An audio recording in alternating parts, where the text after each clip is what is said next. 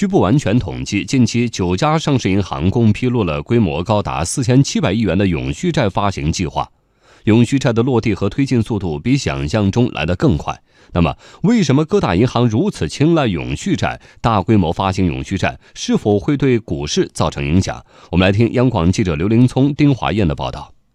中国银行在今年一月二十五号发行我国首单商业银行永续债，规模为四百亿元，共有约一百四十家机构参与认购。尝到甜头的中国银行打算梅开二度，三月二十九号又公告计划发行规模为不超过四百亿元或等值外币的永续债。紧随其后，多家大行和股份行也纷纷加入发行永续债的等待序列。总体来看，农业银行拟发行不超过一千二百亿元，工商银行拟发行不超过八百亿元，民生银行、华夏银行、中信银行、光大银行、交通银行拟各发行不超过四百亿元永续债，浦发银行拟发行不超过三百亿元。目前共披露了四千七百亿元永续债发行计划，发行规模出现井喷现象。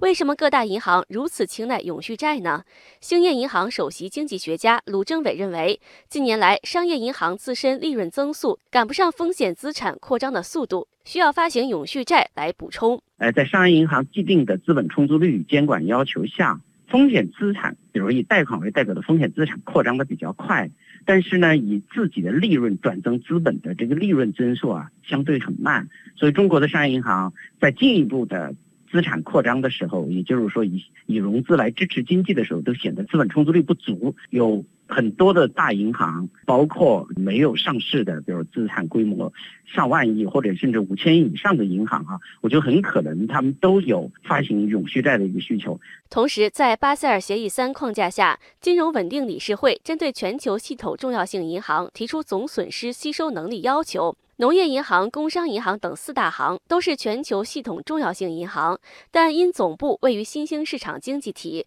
可延后六年执行总损失吸收能力要求，也就是二零二五年一月一号起开始适用。鲁政委认为，在此背景下，大型银行需要发行永续债，以对接国际标准，满足总损失吸收能力的监管要求。实际上，大银行的需求呢更多一些，因为他们不仅面对着目前国内的风险资产的这个扩张的需要，而且另外一些呢，我们进入到全球系统重要银行的几大国有银行，他们还面临着在未来几年要执行总损失吸收率标准，从而要求进一步提高资本充足率的这样的一个要求。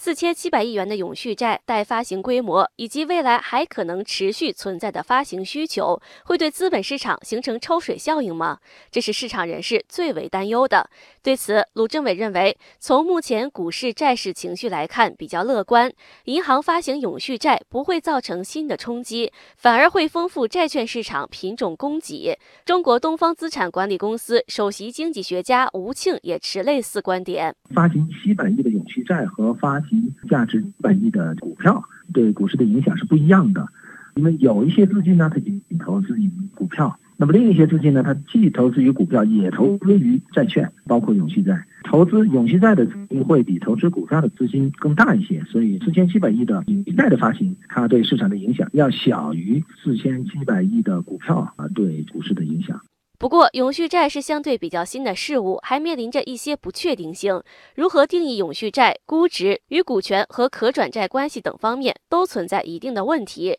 市场建设需要一个过程。吴庆提醒，永续债的投资者需要做出明确的预判。